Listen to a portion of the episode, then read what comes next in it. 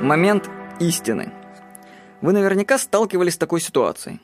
Приходишь в магазин, а продавец там болтает по телефону и не обращает на тебя никакого внимания. Или вызываешь такси, а тебе говорят, извините, машин нет. В принципе, это обыденные вещи, если бы не одно «но». Владельцы магазинов и служб такси тратят деньги на рекламу. Вот скажите, зачем, если в самый ответственный момент их сотрудники своим поведением убивают все их усилия? Предпринимателям давно пора понять, что самые главные их люди – это те, кто общаются с клиентами. Они – их все. Но на этих сотрудников как раз меньше всего и обращают внимание. Когда приходит новый клиент, наступает момент истины. Все, что ощутит клиент, это будет общение с низшим уровнем персонала. Охранник, продавец, кассир. И от них зависит все. Вот приведу такую историю из книги. За последний год каждому из наших 10 миллионов клиентов довелось иметь дело примерно с пятью сотрудниками скандинавских авиалиний.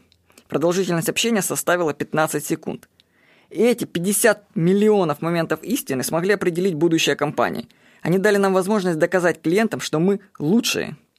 Мы должны возложить ответственность за идеи решения действия на людей, которые представляют компанию в течение этих 15 секунд менеджеров по продаже билетов, бортпроводников, операторов по обработке багажа и других сотрудников передовой линии. Если для решения проблемы отдельно взятого человека им потребуется пройти через всю иерархическую цепочку, эти 15 золотых секунд будут безвозвратно потеряны. А вместе с ними возможность приобрести еще одного преданного клиента. Так пишет Ян Карлзон в книге «Момент истины».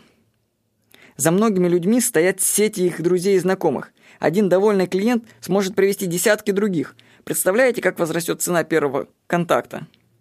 Если у вас есть свой бизнес, найдите в нем свои моменты истины.